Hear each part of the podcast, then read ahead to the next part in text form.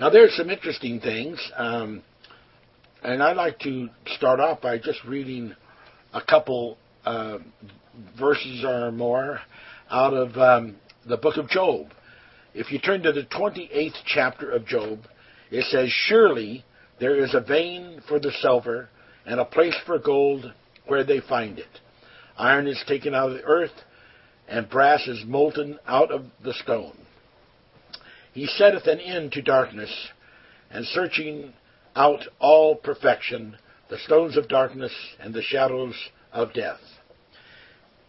This is important for the teaching that we're going to do today because we have to understand as we look at the earth as a planet, as a place of habitation, it also, in another way, represents a house, a house where the inhabitants of this world live.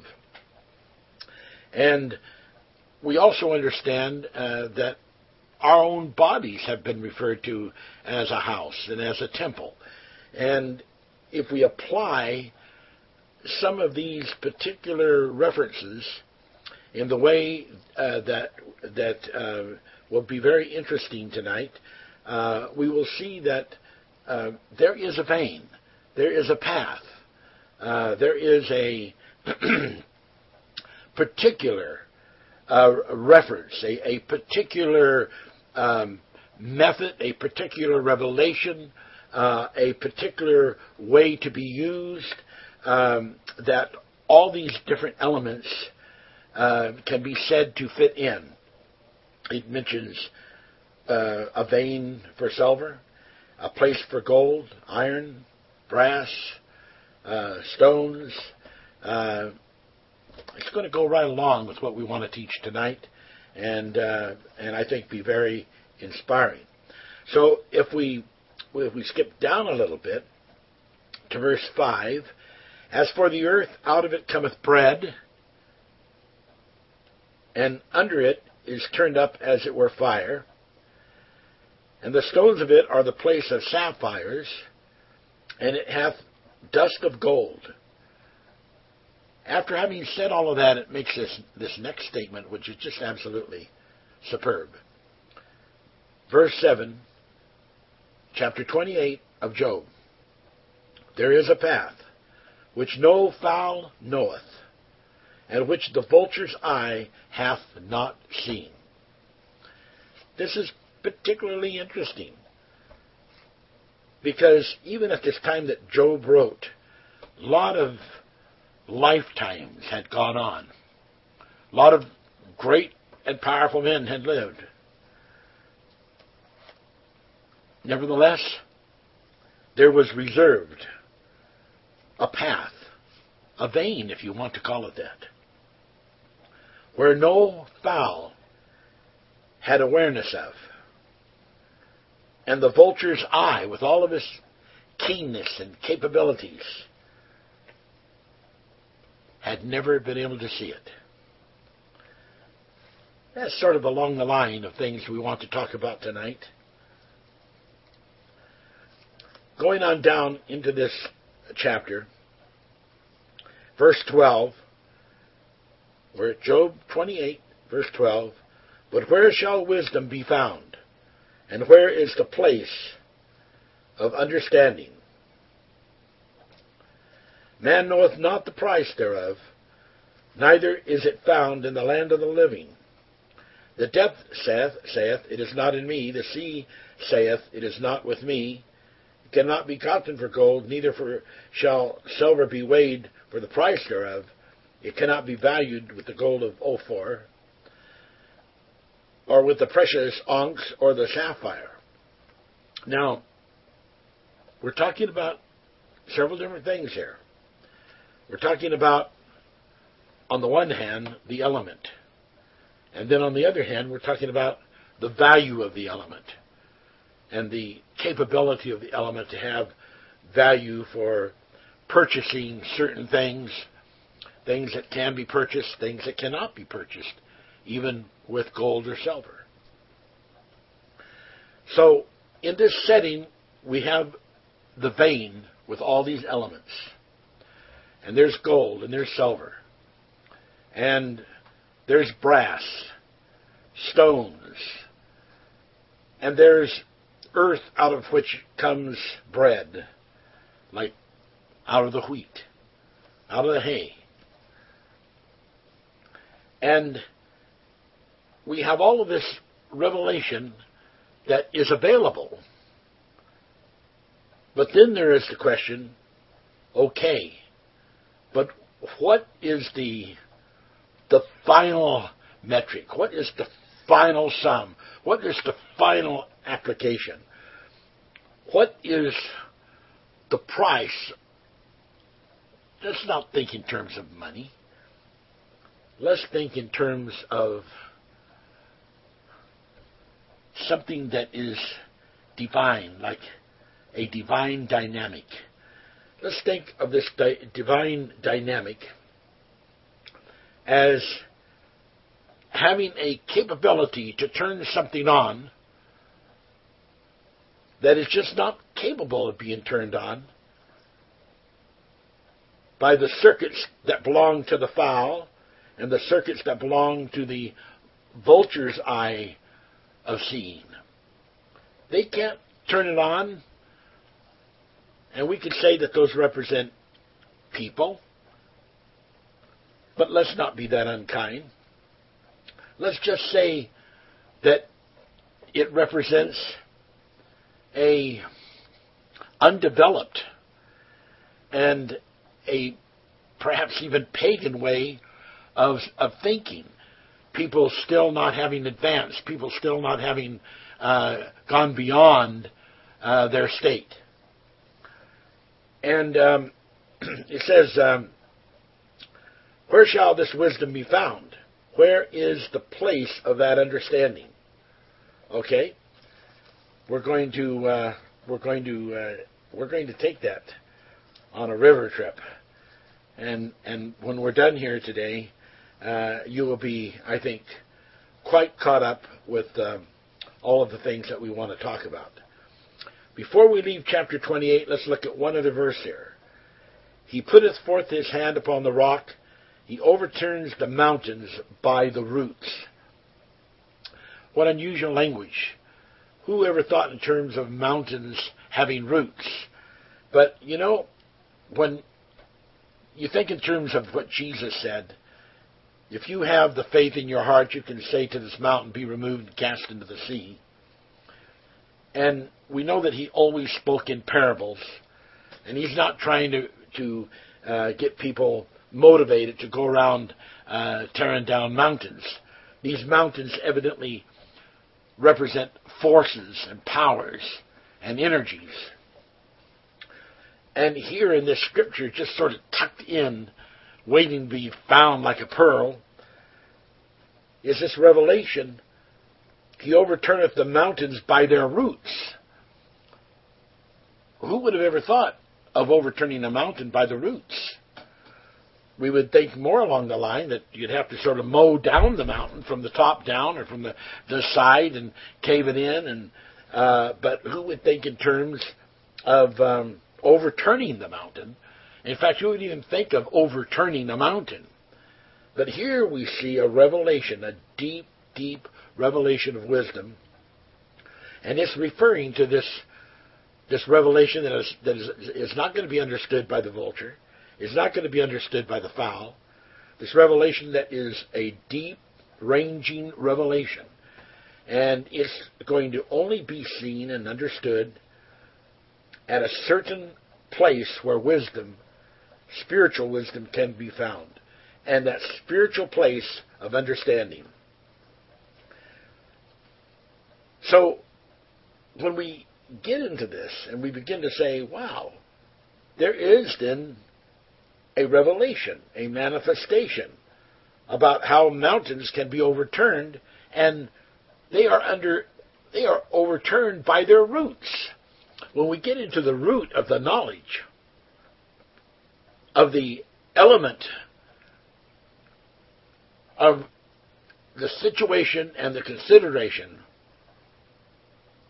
of what the history spiritually means by being converted from the parabolic to being converted to the example of reality.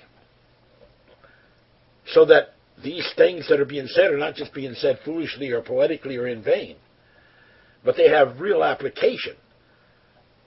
We can overturn a mountain, and we can do so through understanding that we have to get to the root in order to under to in order to turn that mountain and cast it out into the sea of life. So many, many times the root of something can be a powerful person. Jesus said, I am the root and the offspring of David. So if that can apply to him, in the counter world, it can apply uh, to other things. It can apply to the forces of darkness, to the principalities of darkness, to Satan. And if we want to overthrow the root of something that has become a mountain, sometimes we have to go to the source. We have to go to the root. And we don't stand there ignorantly with a pick and a shovel trying to pick away this mountain that would take us our whole lifetime to pick away. We will never overturn the mountain with that pick and shovel. We have to overturn it by going to the root. Now that's all part of the things that we want to talk about here today. But I've got some more goody goody stuff here. Um, let's look at uh, chapter 26. And this is this is beautiful. Verse 7. He stretcheth out the north over the empty place, and hangeth the earth upon nothing. He stretches out the, the north over the empty place, and hangeth the earth upon nothing. I've heard these saying, you've heard it, that um, anything that is void, uh, there is just a law to fill that void. Jesus once referred to this person who had had demons and the and he had cast out the demons. And he said, now it's very important that this person do something about filling the void that is there now that these demons are out. This person has got to take and fill that empty place because if she doesn't fill that empty place, then the demon that was cast out is going to go and get seven other demons and it's going to be stronger, more powerful than before the first one was ever cast out. So there has to be an understanding of the meaning here in this scripture. He stretcheth out the north over the empty place. If that concept works in the counter world, then it also works in the opposite of it because everything has a positive and negative. Everything, you know, has a plus, has a minus. That's the real and the counter real.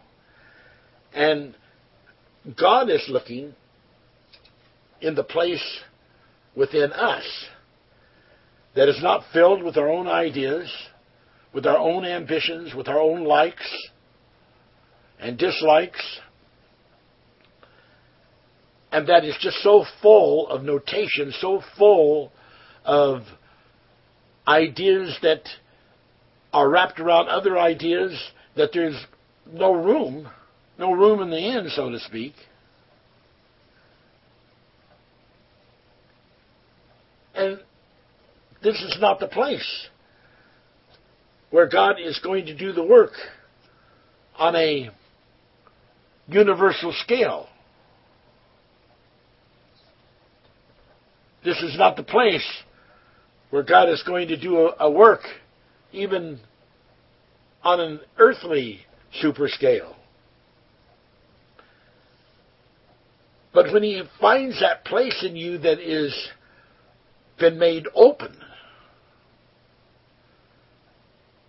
and then you are reaching out for it to be filled by the Holy Spirit, that's when God can come in and stretch out over the north the empty place, and he can hang the whole world, the earth, upon nothing. Wow. That means that anything and everything that is a part of that world, the earth, that anything that ever was, that anything that is, that anything that is to be, that when this kind of a of an event takes place, it is wrapped into the revelation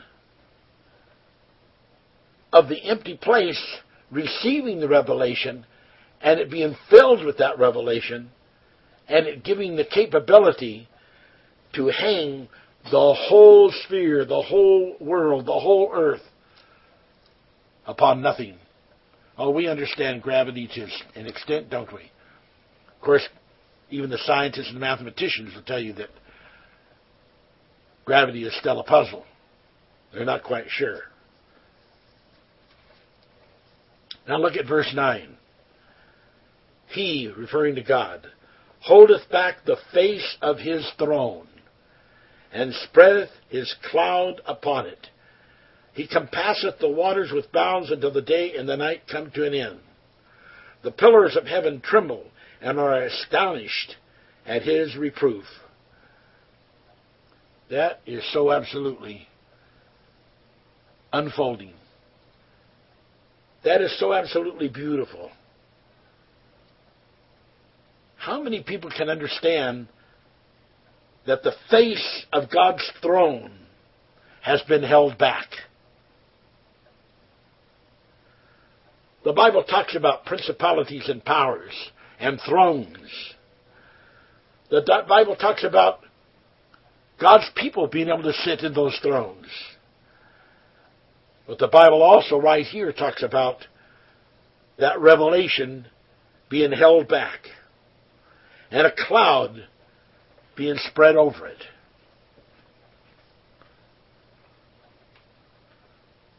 The bounds have been have been hindered. The grind of night and day go on and on and on, come to one end and another end, and one generation passes to another generation. Never conquering, never understanding how to bring down the mountain by the root of the mountain.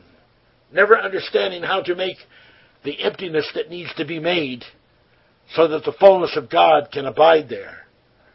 Never understanding how that the very face of the throne, which means so many things, kingship, queenship,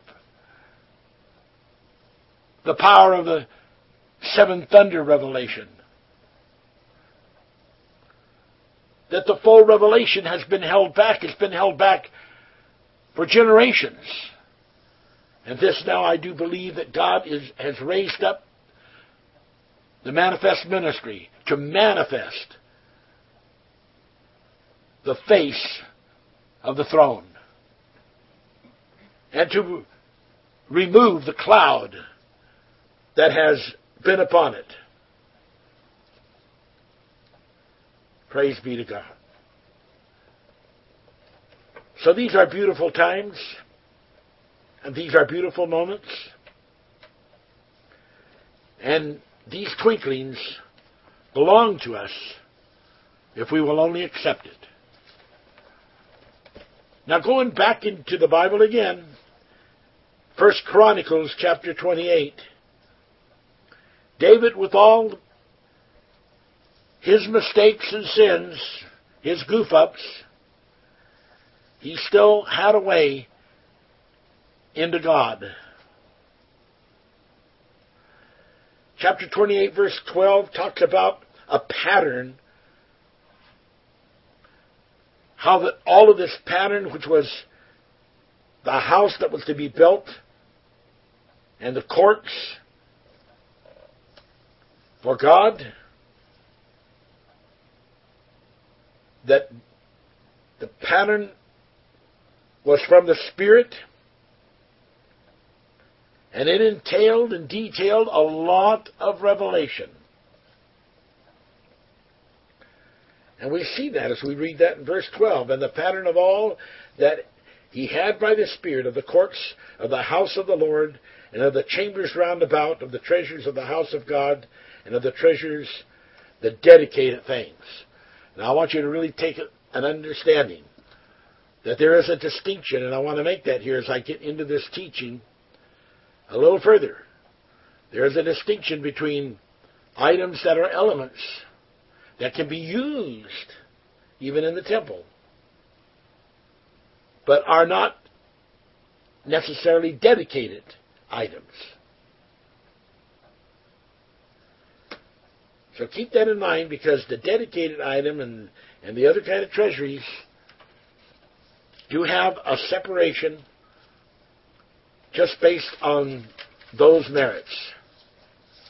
Now, interestingly, in uh, chapter 28, First Chronicles, it goes on in verse 14, he gave of gold by the weight of things of gold, for all instruments of all manner of service, silver also, for all instruments of silver, by weight, for all instruments of every kind of service, even the weight of the candlesticks of gold, and for their lamps of gold, by the weight of every candlestick, and for the lamps thereof, and for the candlesticks of silver by weight, both the candlestick and also the lamps thereof. And then he goes on, he talks about all the different furniture and various instrumentations, and even gets into the uh, the gold um, for the pattern of the chariot of the cherubims. And all of this was prepared by the Spirit through David for his son Solomon to have so that Solomon could build this. Wow.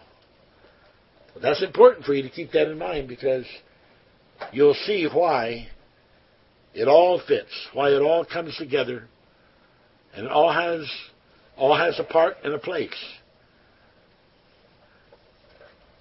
Now, in um,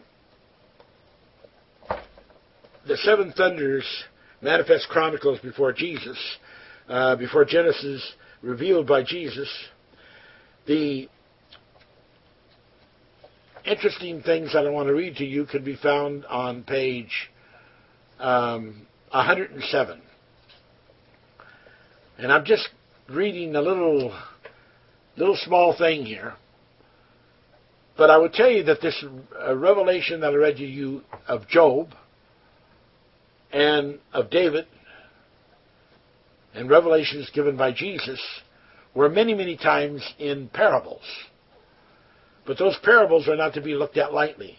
They have deep renderings.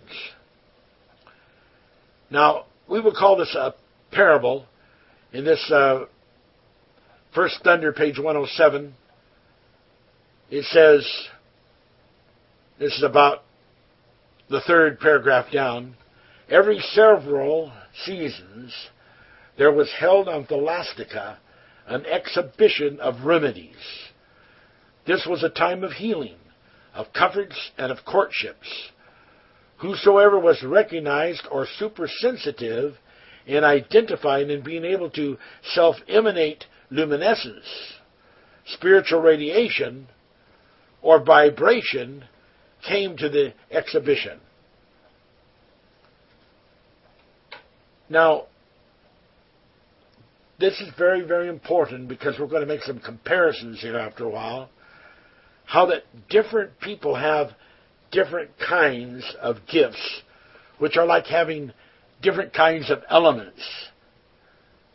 And these elements are not the same. Silver and gold are not the same. The stones are not the same. The iron is not the same. These are different elements. But at this particular time on Scholastica, during this time of the exhibition of remedies, a time of healing and of comforts,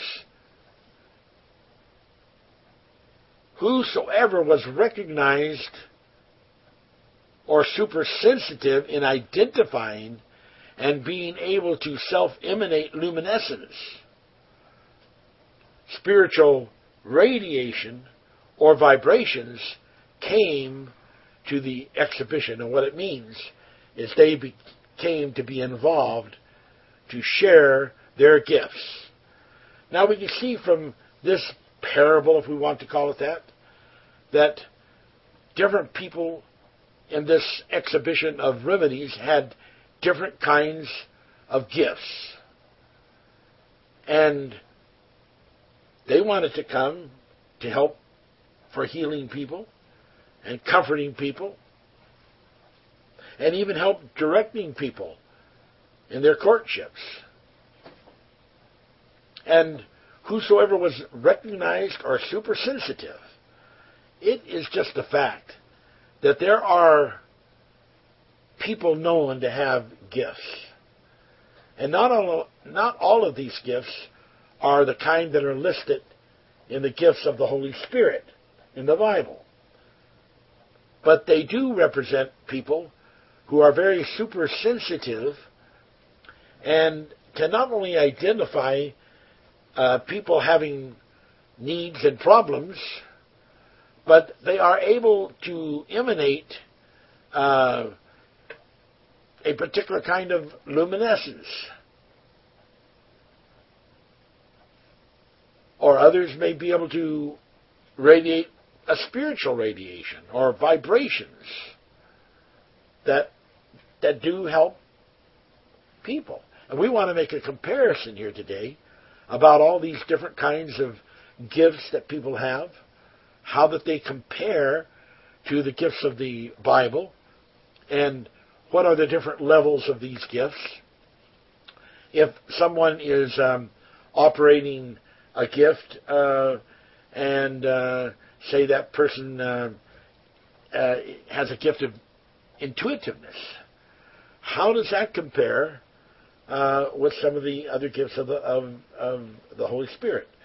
We're going to get into that, and it is going to be interesting, I assure you of that. But this super sensitive ability, it has been said that pe- some people are born with it. They just have it when they're born, and it develops as they as they grow older. Now we can say, no, I don't believe that, and you have the right to, to, to go ahead and say that if you want to. But there's a lot of people out there that will say, well, I believe it because I, I was affected by it. There are people that have a, ray, a way of, um, of giving out radiations just, just from their body auras. Uh, there are people that, that, that put out vibrations like virtues. And um, they may not go to your church they may not believe just like you do. In fact, where the wood came from for the special sacred furniture of the of the house, um, hard to say what part of the forest that it came from. And it's sort of the same way on earth. Hard to say what part of of a life and how unusual that maybe that life had lived. Maybe that life had never been exposed to the kind of religious upbringing you've had, or never been exposed to, to the revelation of the meaning of the scriptures. Maybe that life, uh, you know, is what it is, how it is, because it is.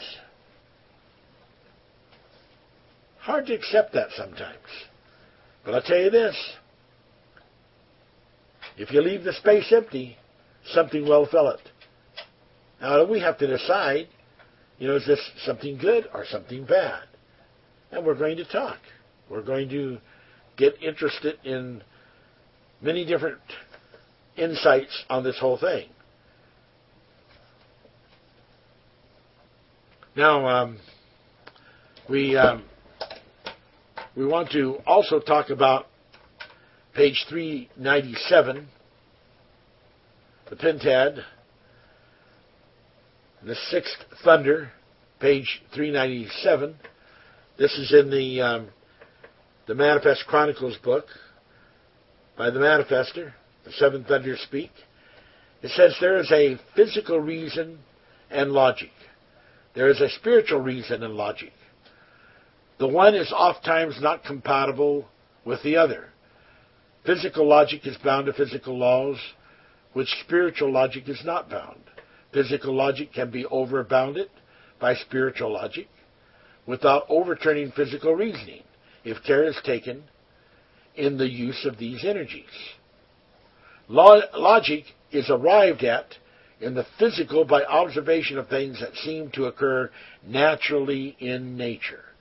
Reason is the ability to assess nature's production by its outcomes of formations, fabrications, declarations that form results by which to utilize acquired sensible opinions and equations of explanation. Wow. Wow. And then Hexad goes on, as every aura soul being has a spiritual house, every aura soul signal being branched out into the physical is assigned a physical body house. Such a house is more than just an abode. It entails the first orders of relationship boundaries, which is the physical body house. There are second and third orders of relationship boundaries, which are sequentially the spiritual mind consciousness, the spirit and the spirit's essence. Now, these are the things that is so important that we cover, that we talk about. These boundaries, these separations between the spiritual and between the physical. We can't kick out all the physical remedies, all the physical revelations, because the human being is a compound person, mean, meaning part physical and part spirit. So it's very important to understand that as a human, the body of the human has requirements in its remedies for, for physical things, and sometimes even physical logic. That the spirit has need of spiritual things, and that sometimes there is an over, overlapping of the boundaries, and that can be very, very good and very, very spiritually profitable and physically profitable when those overlapping of the boundaries take place. But to even understand that there are boundaries that separate the circuits between the physical and the spiritual is absolutely important. It is the the above the vulture eye mentality and the eye of the fowl. It is above that mentality. It steps into a, the scene to the root of matters, like overturning mountains by going to the root to do it. It is the hand from within you that reaches out through the cloud and, and strips away the cloud from the face of the throne and says, I want to see this. This belongs to my peace. This belongs to my future. This belongs to my revelation. This belongs to the gifts that God has ordered for me to have. I just need to know how to fit them in. And that's what that is all about and why you have to have that and why it is so absolutely necessary. I don't know how many of you persons may have seen a sort of scientific movie it um, it actually was quite a movie. It wasn't something that just hit the common screenways that your major movies do, but it did it did get a following, and it's called "What the Bleep Do We Know?" And uh, I remember going to that and seeing it and being quite impressed with it. And I just you know pulled out some of my notes here. Um, one of the real vivid scenes in that particular movie showed photographs of water water molecules that had been exposed to different thoughts and tensions, or intentions rather. Okay, let me say that again. One of the scenes that was very spectacular was about photographs of water molecules that had been exposed to different thoughts and intentions. On a bottle of water on which the word love was written, the molecules formed beautiful crystals. Well, we saw this actually happening. Another bottle received the words, You make me sick. I want to kill you. The water molecules were shapeless and sorrowful looking. Likewise, in a self loathing moment, Amanda sees herself not as a beautiful, curvious woman, but as grotesquely misshapen with huge lips and thighs.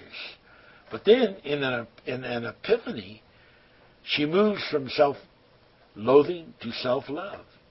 In a beatific state, she draws all over her chest, arms, and legs a beautiful scrolling vine with hearts and the words, I love you, growing out of it. Well, guess what? Of course. What a difference it made in the reaction of how the water molecules looked. There's a lesson there. There is definitely a lesson. Today, um, many things are not understood about quantum physics, but um, even the founders of quantum physics felt that the quantum theory had turned the world inside out and upside down. So I think that that has a lot of truth to it. I think that uh, that uh, there is a search on, and people are realizing that they must find uh, each person's consciousness, and that there is a power or a probability of influence there that has substance and is a part of the physical domain. And that that capability carries itself even across time and space. Now, we're not trying to be Uh, Newtonian, or we're not trying to be Einsteinian. We're just telling you that these kind of thoughts and statements and scientific rhetoric are popping up everywhere about the consciousness and the physical reality being deeply related. And I don't think that that we can deny the relationship between consciousness and reality, even though it is very, very complex.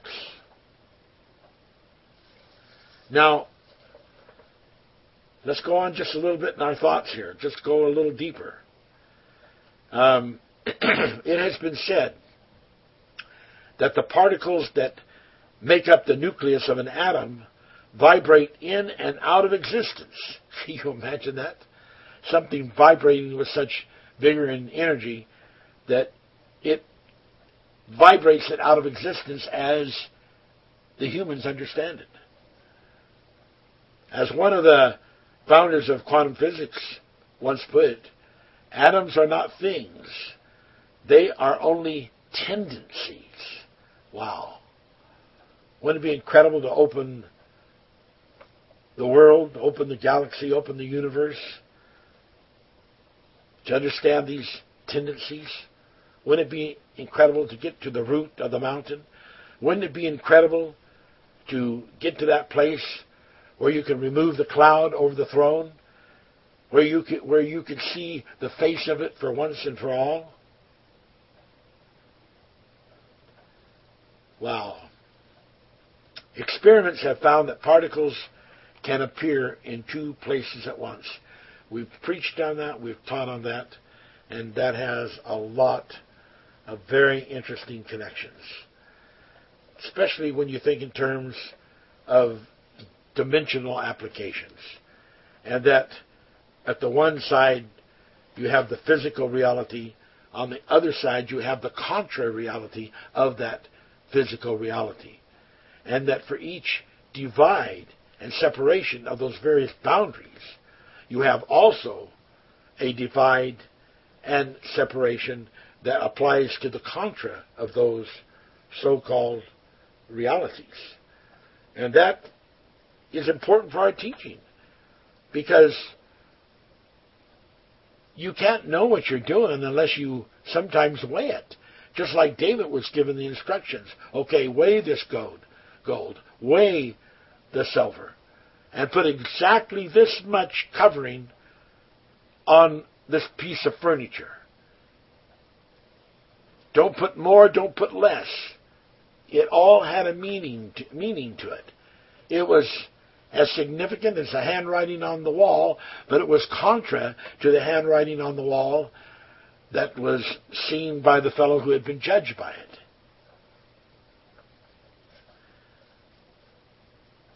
The closer we look at some of these things, you know, the stranger it does get. That is, that is, to me, why it is so interesting. This consciousness experiment that various scientists are trying to go into is said to be so potentially capable of tendencies that, in the sense of quantum theory, you can go backwards in time as well as going forward in time.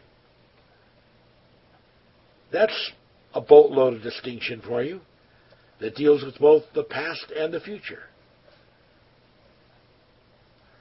So, the dynamic, the divine dynamic, the physical dynamic, as we think about the aspect of quantum physics, is that consciousness of the observer affects the reality seen.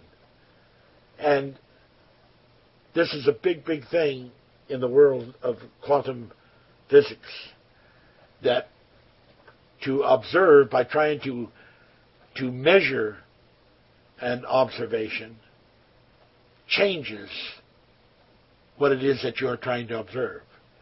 And that has some interesting interesting things in it.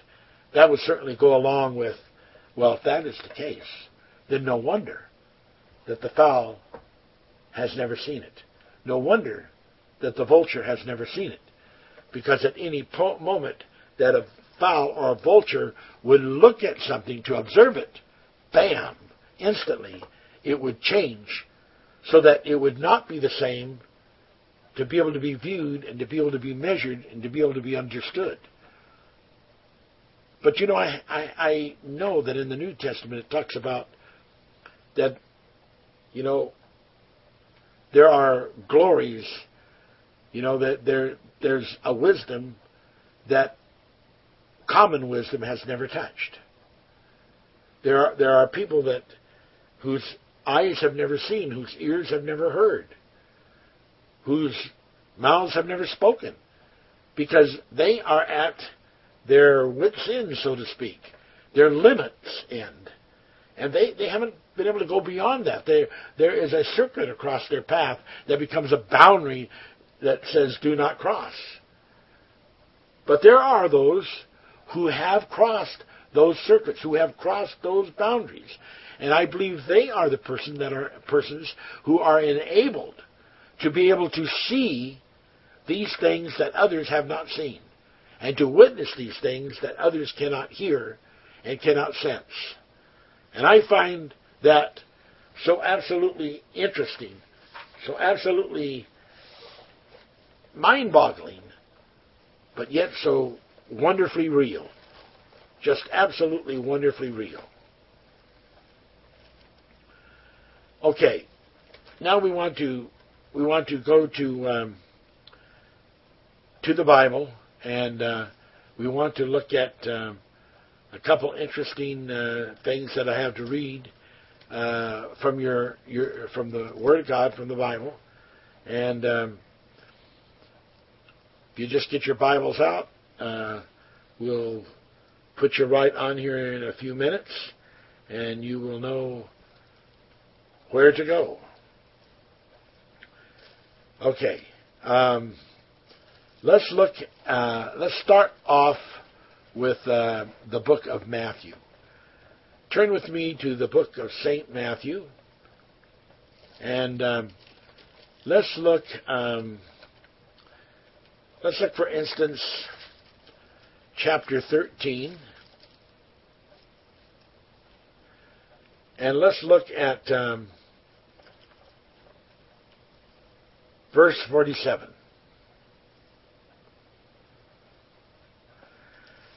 This is what it says Matthew 13, verse 47. Again, the kingdom of heaven is like unto a net that was cast into the sea and gathered of every kind.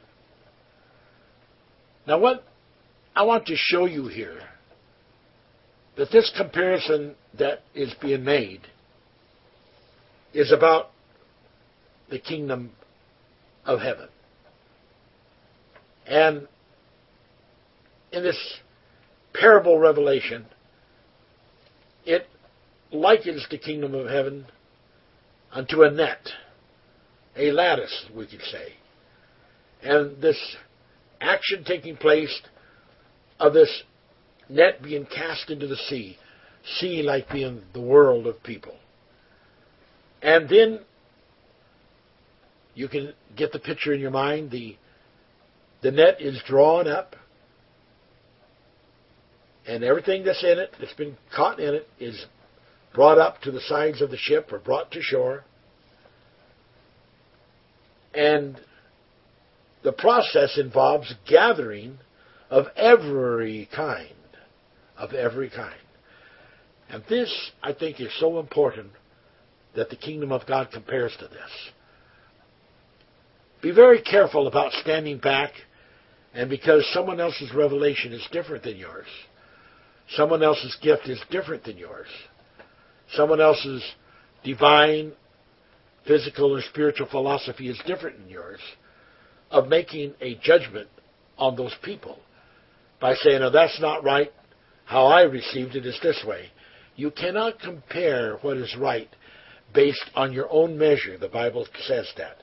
You cannot measure yourself and expect everyone to measure how you measure because your measurement may not be by a long shot what the ultimate plan of God is for where He's planning on bringing His people.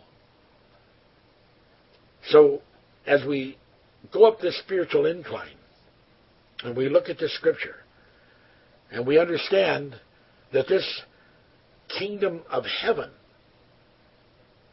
being likened to a net, likened to a lattice, cast in the sea, and gathered of every kind.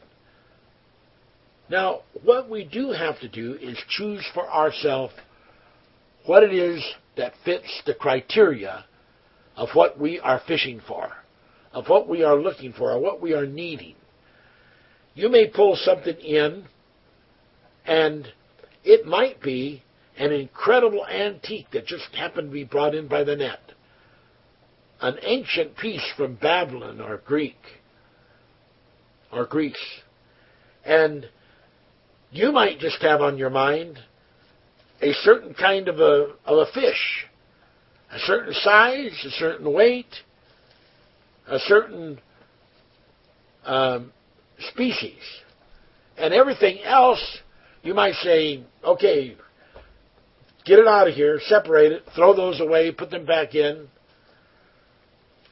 You may cast them away as bad because they don't fit the good plan that you had in mind. Someone else might use that same type of net and bring in those uh, two or three of those antique pieces, and they would just absolutely be sent. They would be so excited because that was a dream. That was something they were looking for.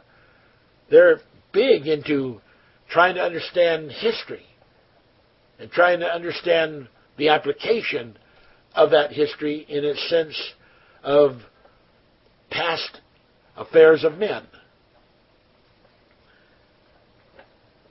There could be many, many different applications and different needs because of gathered of every kind. But you have to throw away and dispose of what does not fit what you need. You haven't t- time to try to be everything to everyone or everything to every idea. What you need to do is do the work that God by the Spirit has revealed to you to do.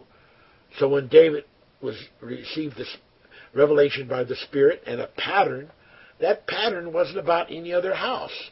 That pattern wasn't about any other concept. That pattern was specifically about the house, and there were involved some signs in that that had references to some very deep and wonderful things. But it was all from being on that subject. All from being involved in in the substance of the same revelation. And if he tried to put anything else in, it would just be distraction and noise. Now, let's look at uh, let's look at verse 52. Same chapter. We're talking from the 13th chapter of Matthew, verse 52. Therefore, every scribe which is instructed unto the kingdom of heaven is likened to a man that is a householder, which bringeth forth out of his treasure things new and old. Now this is is going into something slightly different, but very interesting. If you are a scribe, if you are a person who you are by your life, because the Bible talks about us being living epistles, if you are by your life writing your life gospel of, of what you believe to be truth and what you believe to be the acts that you are to fulfill, if you are in that category, and there are lots of people in that category,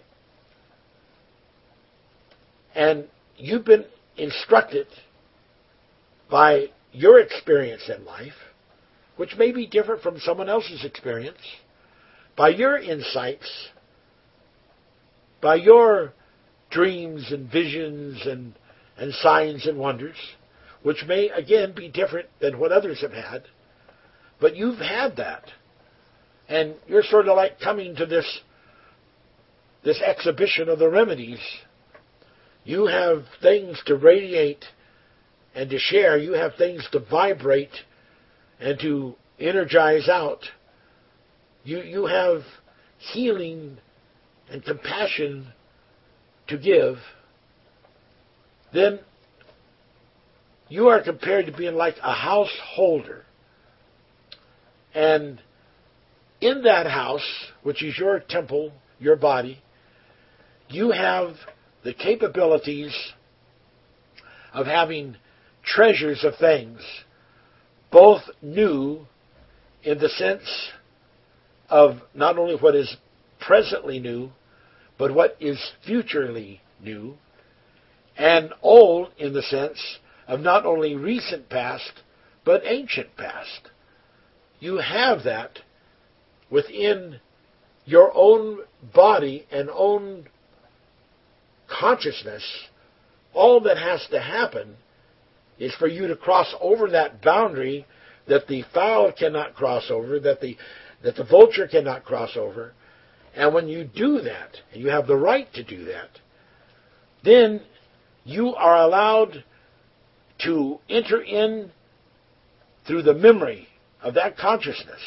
And this is specifically Bible. For the, the Bible tells us that when God gives us this Holy Spirit, this Holy Ghost, that this Holy Spirit, Holy Ghost will bring us into the memory of all things. We have been promised that this Holy Spirit gift will, will enable us to remember things that we have forgotten and no longer even understood as still existing or ha- having ever existed. And you're a householder in that. And right now, you have that capability once you become star spangled with the twinklings of the glory of God and you no longer are willing to sit still and let bygones just be bygones, or the present just be a hole in the ground, but you have decided you are going to go forward and you are going to move that mountain, which it seems seems sometimes impossible, but you're not going to deal with it by the gravity of its size. You are going to overthrow it by the root. Wow. And you are going to enter through that cloud that has obscured the face of the throne, and you are going to remove the glass darkly so that you can see these things presence to presence and spirit to spirit for once and for all. Now, God wants you as a personal scribe of the kingdom. As a person instructed by the Word of God and the Holy Spirit to begin to be thinking about being a householder that you are and having the capability, which you do with the slightest little trigger, to bring forth out of the treasure things both old and ancient, new and future. That, to me, is excitement. That, to me, is potentiality. That, to me, tells us that we can go into the revelation of David and we can not only deep into it on what the weighing is of this gold and silver, of what the use of the different elements are, and how that they have been applied, and that in the sense of being applied, they have the differentiation of being dedicated items, having been dedicated as elements, versus other elements that exist and are used in the common sense but are not dedicated.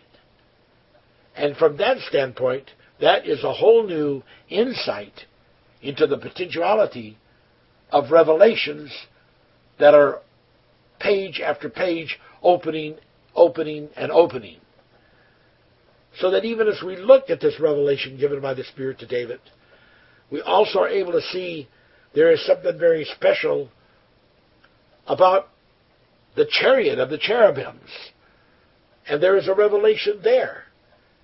And it's sort of like a picture on the wall or a banner on some kind of a curtain.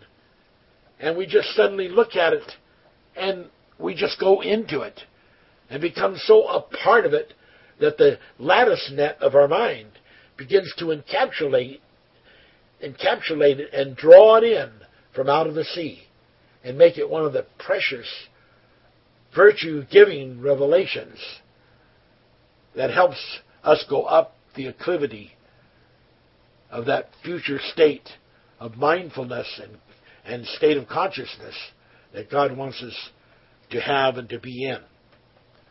All right. Now, turn with me to the book of First Corinthians. First Corinthians chapter 3.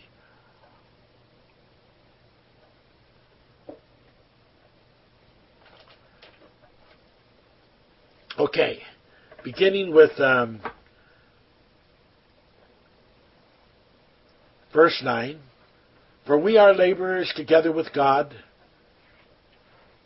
Laborers can also mean workers. Keep that work idea in mind. You are God's husbandry. You are God's building. According to the grace of God which is given to me as a wise master builder. Now there are, are people that are builders, but they can be a builder and not be a master builder. And they can be a builder and not be a wise builder. But in this combination of compounded revelation, wise master builder I have laid the foundation, and another buildeth thereon. But let, let every man take heed how he buildeth thereupon. For other foundation can no man lay than is laid, which is Jesus Christ. Now, here is a very important crossing in the road of doctrines.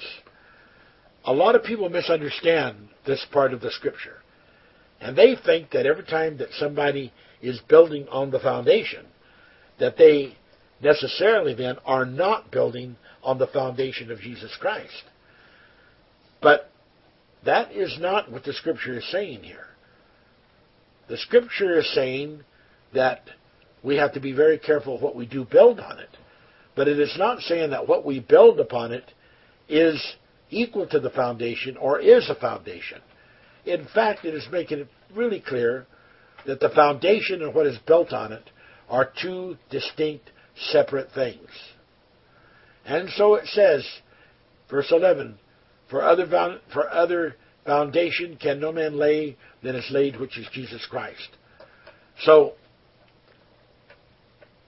you don't have to worry too much about these people that think that they're building foundations because they don't have the scope, they don't have the insight, they don't have the energy, they don't have the stamina, they don't have the power to really build what it really means by the revelation of the word foundation.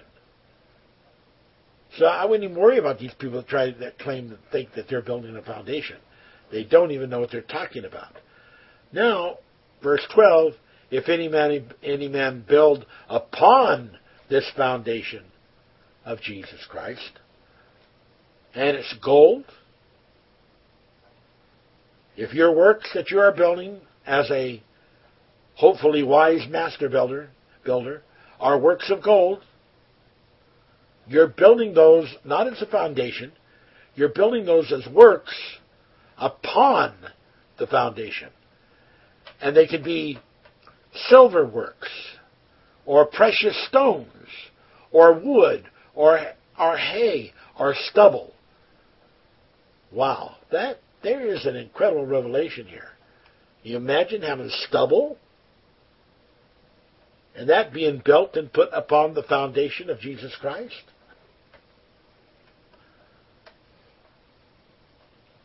Well, tell me this. Which would be the greatest miracle?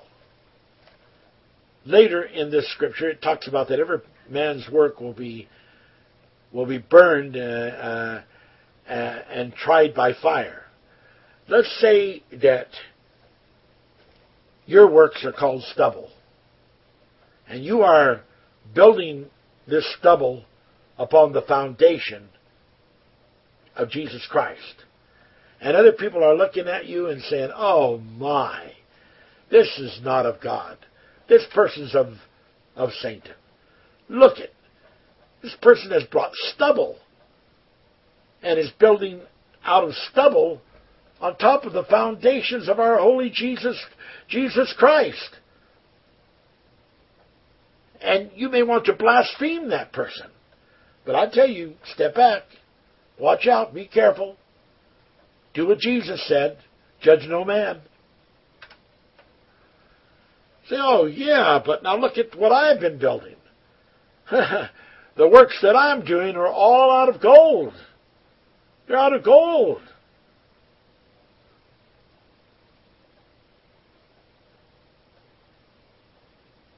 And you may really feel that you're you're way up there. Or someone else may say, Yeah, look at mine.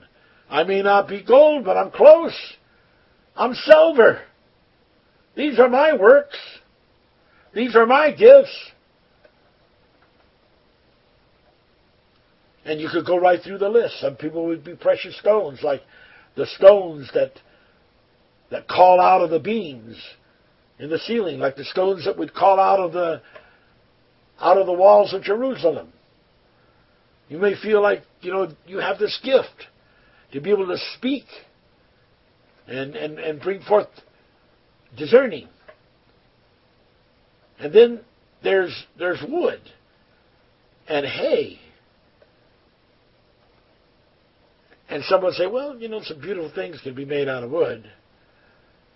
But some people say, oh, hay? What? Why would anybody want to build hay, to build a master plan with hay as works upon the foundation of Christ? Well, here's what it says in the next verse, verse 13. Every man's work shall be made manifest. So I want you to get hold of this. You don't need to do it. This is going to be done by the Holy Ghost. You don't need to make manifest every man's work. That's not something that God is calling anybody out there as judges, judges to do. For the day shall declare it. That's not your name, I'm sure. Your name's not called day. Because it shall be revealed by fire. I'm sure that's not your name either. Your name's not day, your name's not fire. And the fire shall try every man's work of what sort it is. Now, that is after, after saying that some of this work is wood, hay, and stubble. You would think that the writer would have said, of course, we're not even considering anything other than the gold, silver, and the precious stones. All this other stuff, wood, hay, and stubble, that's not even in the comparison. No, but it does not say that. It does not, it does not say that. It does not make that comparison. Are you hearing me? I hope you're hearing me. Okay. So here we go. We're gonna we're gonna bring the rest of this into it. Now, chapter three, verse thirteen. Every man's work shall be made manifest, for the day shall declare it because it shall be revealed by fire, and fire shall try every man's work of what sort it is. The fire is going to do that. Now, listen to this. Let's say the fire comes to the gold and the silver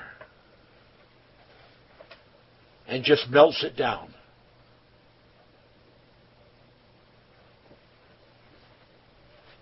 Let's say the fire comes to the precious stones and just so dries it out they just crack. Let's say the fire comes to the wood, the hay, and the stubble. But let's say especially to the stubble. But let's say that a Shadrach, Meshach, and Abednego thing happens. You would expect the, the stubble just to go up like it was nothing. But the scripture says that it's going to be manifest what sort of work that it is.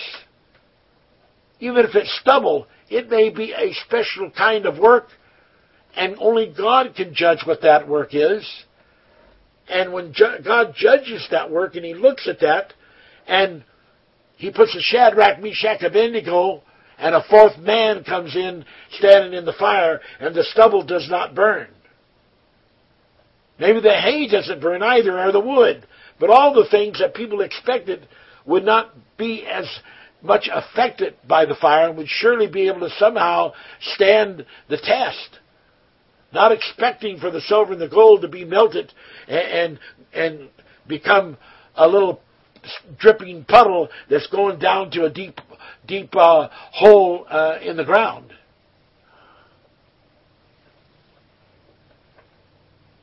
We don't know. Only God really knows. We don't know. Only God really knows. Now, what I want to do is I want to show you from my teaching of this thing of divine dynamics how that there are people out there that have different kinds of gifts. Some of these gifts may be just natural gifts. Others may be spiritual. Others may be uh, super sensitive capabilities that certain people have. Some people have gifts of premonitions and they see things before they happen, but they are not necessarily people who are following uh, Bible teachings because that's just not something that they've been really exposed in the right way to. But they, but they, they do seem to have this gift of premonitions. And then there are people, just even common, regular people, that have intuitions.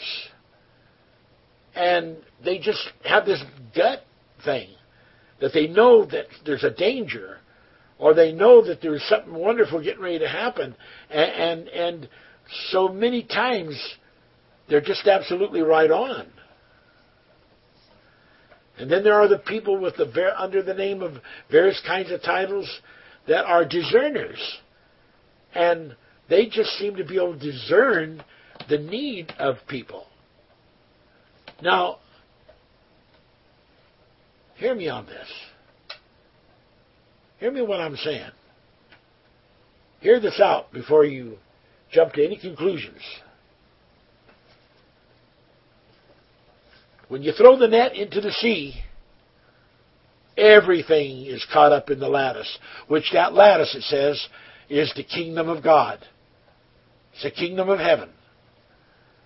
And it, it's going to pick up everything, but you have to sort what it is that fits for you, is right for you. Some of the stuff will be bad, but some of the stuff will be good. Some of the stuff will be not useful. Some of the stuff will be useful.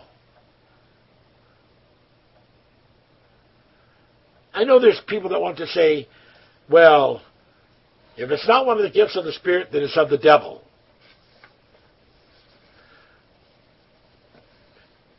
Dear friend, if you are a friend, I want to tell you that that kind of thinking is totally not Christ initiated. And there's no Bible to back that up at all. None. Zelch, zero. There are dozens upon dozens upon dozens of instances throughout the Bible in which God has, has claimed and dignified and made issue of His Spirit using a particular person to do a particular thing that is not of a divine gift type of origin or use. So I want to look at these things and, and, and what, what would I say? Um, as we talked about these foundation constructions or works, um, I like to think of the gold as being deep manifest, deep manifest revelation. I like to think of the silver as being spiritual gifts.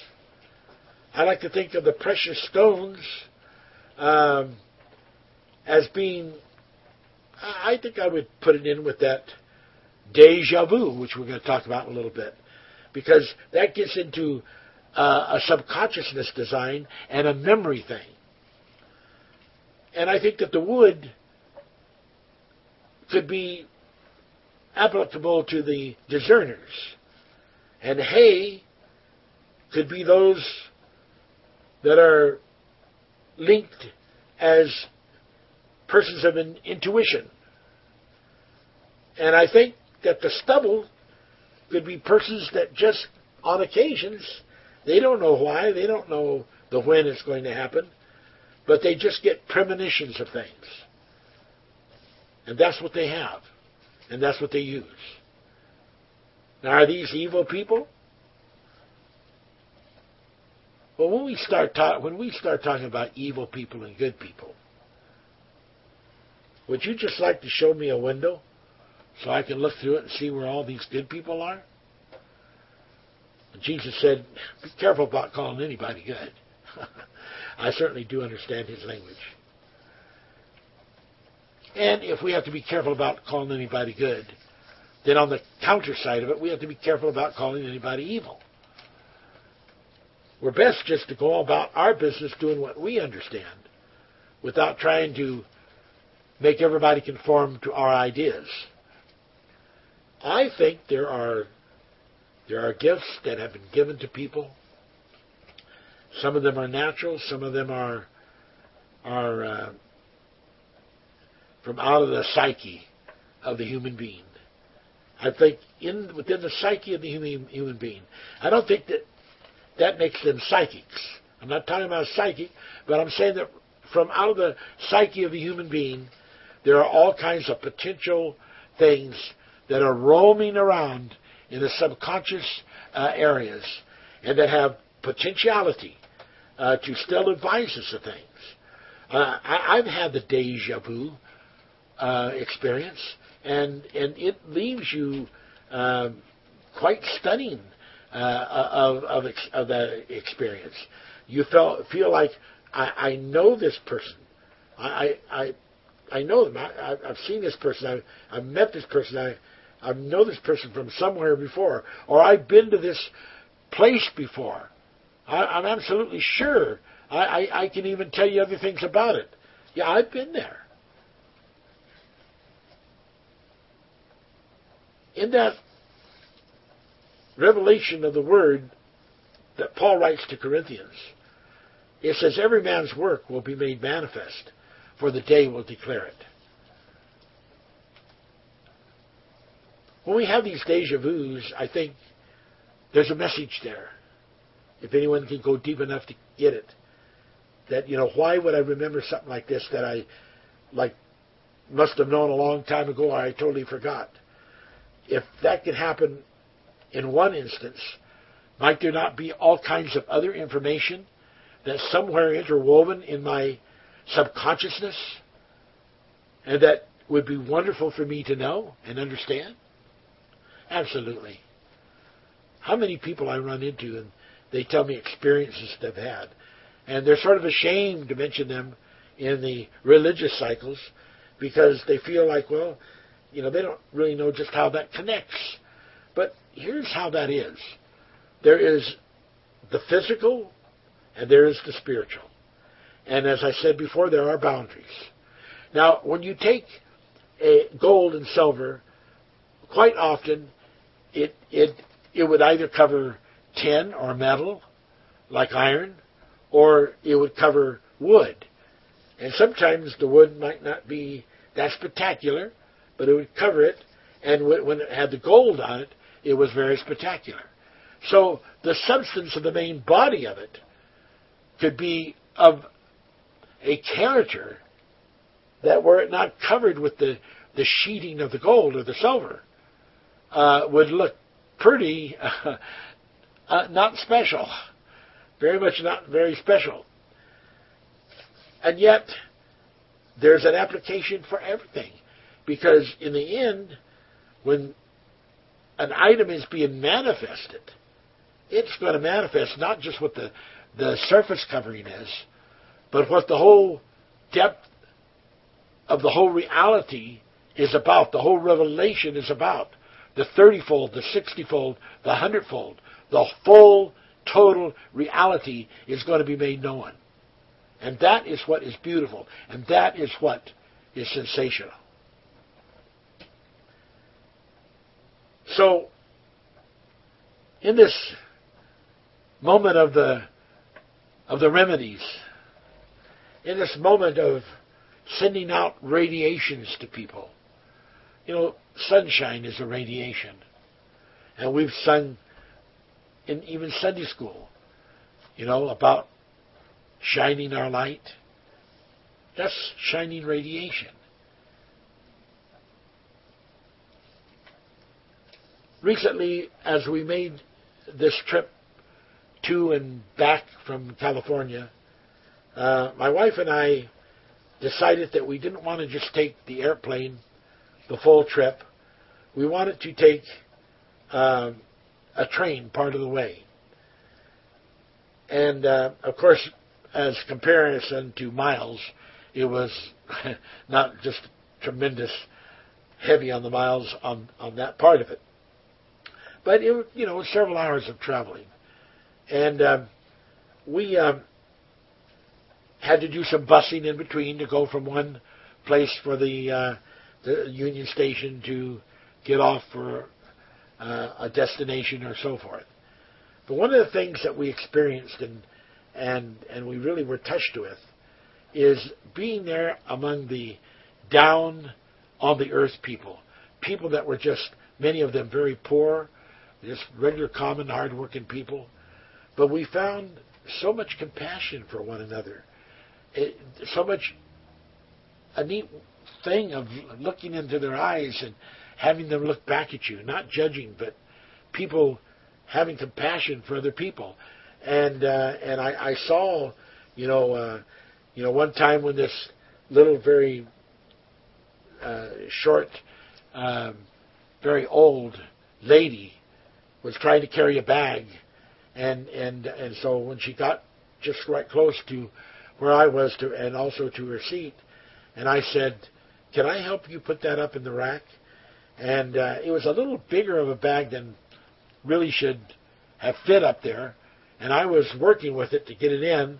Another man came up and immediately he was wanting to help to get that in, and you could see that that people were just they were anxious to help, and we got it in. It was neat.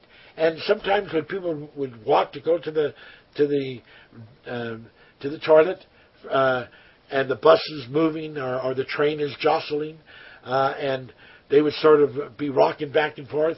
Uh, people would always be there reaching out their their hands and arms to to help stabilize people and and offering to do things to to help people. And I saw compassion, mercy, caring, and love in those people's eyes. Maybe not love in the sense that a lot of people understand it, but a neighborly kind of love. And that's a beautiful thing. And so I think that a person might look at that and say, well, that's not on the rostrum, that type kind of thing. That's not, you know, gift of God. That's, you know, just going out there and doing your little neighborly thing. But, you know, loving God with all your heart, mind, soul is connected to loving your neighbor as yourself. There's more connection to these kind of things than one would ever begin to understand or, or, or crystallize uh, by by just making some kind of off the cuff statement. Uh, the, these things about a man's work uh, can be many different fold, and in the end of time, when God judges you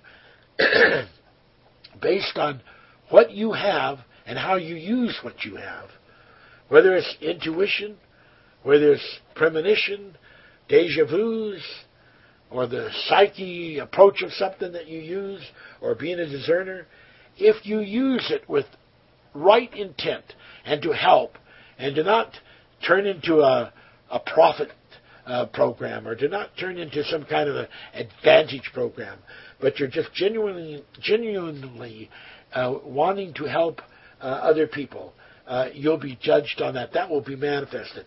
The fire of reality will will prove.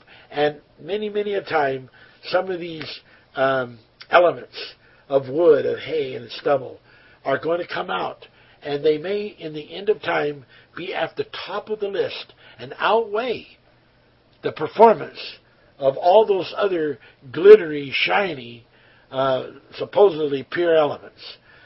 So, my whole revelation on this subject to you tonight is that as we are getting into deeper and deeper things of God, God is going to take us into areas that are not familiar with a lot of people who have walked the streets of the Bible. And they will believe that those things are not in the Bible. But just as next week I'm going to show a lot of the listeners that were hearing the message that I gave of all those outstanding uh, statements that I made, and uh, I'm going to show them how that those scriptures actually are in the Bible, and they are backed by the Word of God. And it is so important for the Word of God to be opened up. It is so important for the Peace Bible to get out. And I covet your prayers. I covet your prayers that you will pray that we will be able to get this Peace Bible finished and get it out to the world. I would cannot tell you how much I would thank you uh, for your prayers uh, on that on that score. And we do not know, except that, like that example of that movie in the water, where when love was being expressed, even the molecules of the water had a lively, enduring kind of look. But when there was negative and hatred being exhibited, the water had a different kind of transmission, different kind of feeling. And everything, believe me, can emit uh, energy and can emit, you know, electrical communication. They're just beginning to understand this to the, the, the greater extent. So, when we work on you on this, with this gift of Jin Tao, generative touch, and that is a name that is different from what you have heard. And the method is different from what you are familiar. Don't judge it based on the name, based on the style being different. I did quite a bit of Jin Tao while I was in California. There were several several people that I worked on with very serious conditions. And I'm very pleased at some of the miraculous outcomes. Uh, I will not get into more details on that till more time has gone by to where we can really support if for sure that, that those were uh, actual and final uh, cases of deliverance. Uh, we don't want to just jump the gun on something until we had time to assess it. But but I'm very optimistic about uh, this uh, Tao that was done uh, during this last week, and and uh, we want to work on people tonight. Uh, but I want to just finish up this one thing with this subject of divine uh, dynamics. I believe that the divine meter of dynamics comes off of can be manifested and come through the test of fire and cannot be stripped of the love and cannot be stripped of the sincerity and cannot be stripped of the reality of intent. That that is the true divine dynamic. And Jesus made that clear in his style of, of association with people that were not record, were not recognized in the hierarchy. Uh, with his um, recognition of people and their attempts to do the best that they could with what they had. Jesus was that kind of a loving, wonderful, comforting person. And that's what we want to do in these dynamics, these divine dynamics. We want to help you understand that there is an eternal justification. We can't judge someone for the mistakes that they make at 18 or 19 or 23 or 32 or 45 years old because there's the years before that and there's the years after that. And we don't know the beyond of that, because there are many, many revelations uh, that apply to each person in a particular way that only can you understand if God gives you the insight to their beliefs.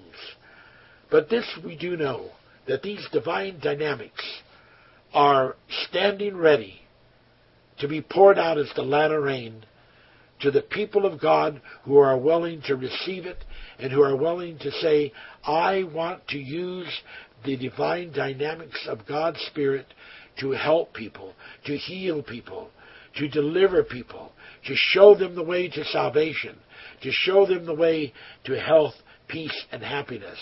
I want to be there, standing for them, and giving them words that will lift them out of the muck and the mire and the downput.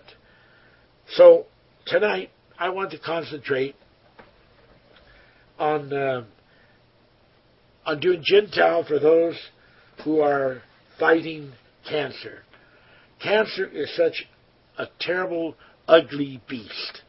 It it reminds me more than anything else of the revelation beast that came out of the sea with all the horns and, and hideousness of a dragon. It is like that. And it is claiming every day uh, some beautiful people, family, friends, people of dedication, people of light and intelligence. And we have to stand up against this horrible disease. And sometimes we have to we have to do things that is not always accepted or understood. I'm not one of these persons that go around thinking that everybody on the planet needs to have a devil cast out of them. I'm not that type of a person. I don't believe that. Although I know there's people that in some of the churches and the way they handle it, that's how they handle it. I do not judge them, but that's not how I handle it. I believe, though, that there are cases in which people do have possession, and I think that those possessions have to be handled and taken care of. And one of the things that Jesus did when he cast out the demons out of people, he specifically took the time to tell those demons, number one, to leave the body, number two, do not come back. Now, I think a lot of times we have people out there who are trying to cast demons out, and they you know feel really victorious, but they don't bother to follow Jesus' example, in which he cast them out, and then he gave them strict word, blocking them so that they could not go back in. Many years ago, the Lord revealed to me that I could bind demons in in a sphere of space for a thousand generations. And um, I um, I know that that is something that the demons just absolutely do not want to happen. Um, but I, I, believe it wasn't. I believe it was ten generations that I would bind them for, on for ten generations. So I would tell the demons, Either you leave, you leave right now, or you're going to leave, and you're going to be bound. If you don't leave, you're going to be bound in a sphere of space for 10 generations. You'll not be able to leave that space. You'll be bound there. And you'll not be able to come back into that person that you had possessed before.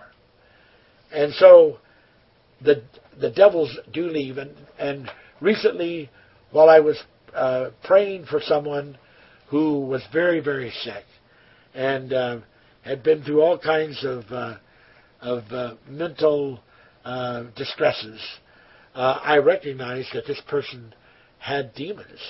I never told the person what I was doing, but I quietly began to order the demons out of this body, and and it wasn't just one or two or three; it was a, a torrent of them and uh, and it came out.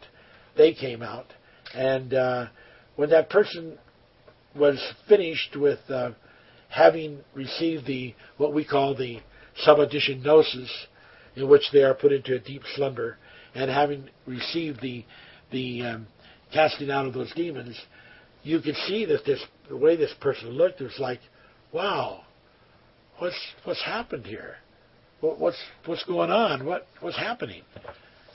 So I think that that's an incredible thing when people begin to see the power of God, not only to heal, but the power of God to uh, to cast out demons. Now, some people say, "Oh, in this modern time, I don't believe in those kind of things. Uh, you only say that because you are ignorant of fact. But uh, if you were not ignorant of fact, you would not be saying that. Uh, there is a spiritual world and there is a physical world. And uh, I know a lot of people out there. There's people that don't want to believe in demons. People that don't want to to believe in anything that is negative. But uh, you know, those people surely sooner or later will have a wake up call. Okay, so we're going to we're going to start dealing with with uh, persons out there that uh, you are fighting. Um, you're you're maybe aware of it.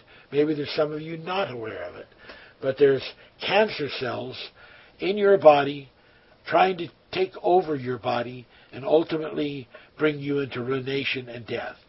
And we want to come against those uh, cancer uh, cells. We want to come against the work that they're doing in, in your body to destroy you. And even if you're someone that doesn't know that you have cancer, but you are listening to this broadcast, we want to to um, pray for you also. So try to have everything as uh, quiet as possible, uh, and be concentrating on the Jin Tao as I begin to deal with this. Hypothalamus to the pituitary, pituitary to the hypothalamus to the thyroid, to the lymphatic gland, to the parasympathetic sympathetic neurotransmission system, to the cerebellum, to the white core brain tissue, and the spinal column. Begin to send messages through the neurotransmitters uh, across every uh, hemisphere, frontal lobe, rear lobe, uh, down through the corpus callosum uh, to verify uh, both the down t- uh, take and the uptake of these energies. Begin to deal now with the lymphatic system. Begin to deal with um, its capabilities to discern the difference between a regular body cell and a body cell that has been invaded and uh, has cancer in it.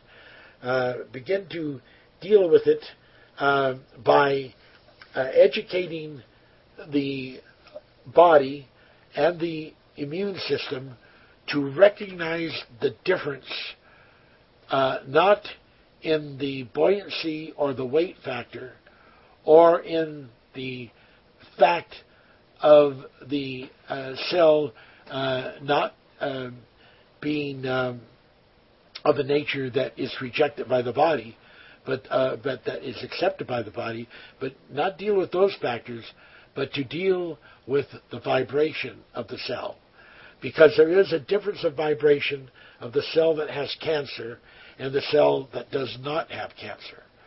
Therefore, begin to uh, deal with the um, immune system uh, to become aware of the difference of this uh, of, the, of the difference of this vibration, uh, so that it can detect which cells are not normal body cells, and it can begin to eradicate those cells. Now, further understand that the uh, immune, system must not eradicate uh, the cells of any organ um, uh, more than 30 to 40 percent, uh, and that not all at once, uh, but but uh, to allow for um, the body to rebuild itself. Um, I know there will be those people that will say, well, you know, only the liver remakes itself, but that, that's not true. Even your scalp, when you shed skin, it rebuilds itself. Same thing when you, you get a flesh wound, it rebuilds itself. Uh, it's a capability that the body has. So hypothalamus to the pituitary, back on track to you now. Uh, begin to send these messages of this vibration. Um, begin to um, notice the vibration, dee dee dee dee dee dee, uh, and begin to work on this uh, to separate the dee dee dee dee dee dee uh, from the other cells. Uh, you translate that into your vibration language, and you'll be able to use it to pinpoint uh, what is being uh, now told you, to you. Uh, begin to uh, imprint this message into uh, of the the messengers, into the hormones. begin to make them transcapable of changing colors and shapes so that they are capable of fitting more than one receptor if that is the need. Uh, begin to deal uh, with um, sending uh, to the body for those people that are in pain, uh, loosen um, through the pituitary uh, gland uh, and begin to release endorphins. Um, release endorphins also in the sensory nerves, uh, up the spinal cord pathways, uh, and those parts of the brain um, that can be associated with uh, pain. Um, uh, those parts that can be associated with pain uh, begin to uh, stimulate for the lymphatic system the perception perception of that pain and begin to under, understand and document in vibrations that the pain may not be coming from the exact spot uh, where the problem is, but it may be transferred. But there is a law of transfer, and those have limitations. Begin to follow those laws of transfer until you can bring that back to the source that is causing the pain. Uh, hypothalamus to the pituitary, pituitary hypothalamus to thyroid. Also, for those that have pain, begin to release small doses uh, as needed uh, of the dynorphin along with the endorphins uh, in small increments, uh, but every day as needed uh, for the next 60 days. Uh, hypothalamus to the pituitary, pituitary hypothalamus to thyroid begin to deal with the chemicals produced by the hypothalamus to regulate the release of the hormones by the pituitary gland uh, begin to deal with these in the sense uh, to um, cause enough excitation in the brain uh, to cause these neurotransmitters uh, to go across all the junctions and synapses uh, between the certain brain and spinal cord cells and across the body parts uh, until there is activated where there should be blockage, blockage. and activate it where there should be receptors that, that send the message uh, for the act of eradication. Uh, begin these processes immediately. If there are any inhibitors, if there are any blockers, if there are any messages anti to this, they are canceled. Hypothalamus to the pituitary, pituitary hypothalamus to thyroid, to the lymphatic uh, to the lymphatic uh, body parts uh, coming up through the medulla and the pons to the midbrain, uh, to the thalamus, uh, to the pituitary uh, uh, bouncing off of the cerebellum and the cerebrum to the pituitary hypothalamus to the thyroid. begin to concentrate this release upon the body to smite these cancers.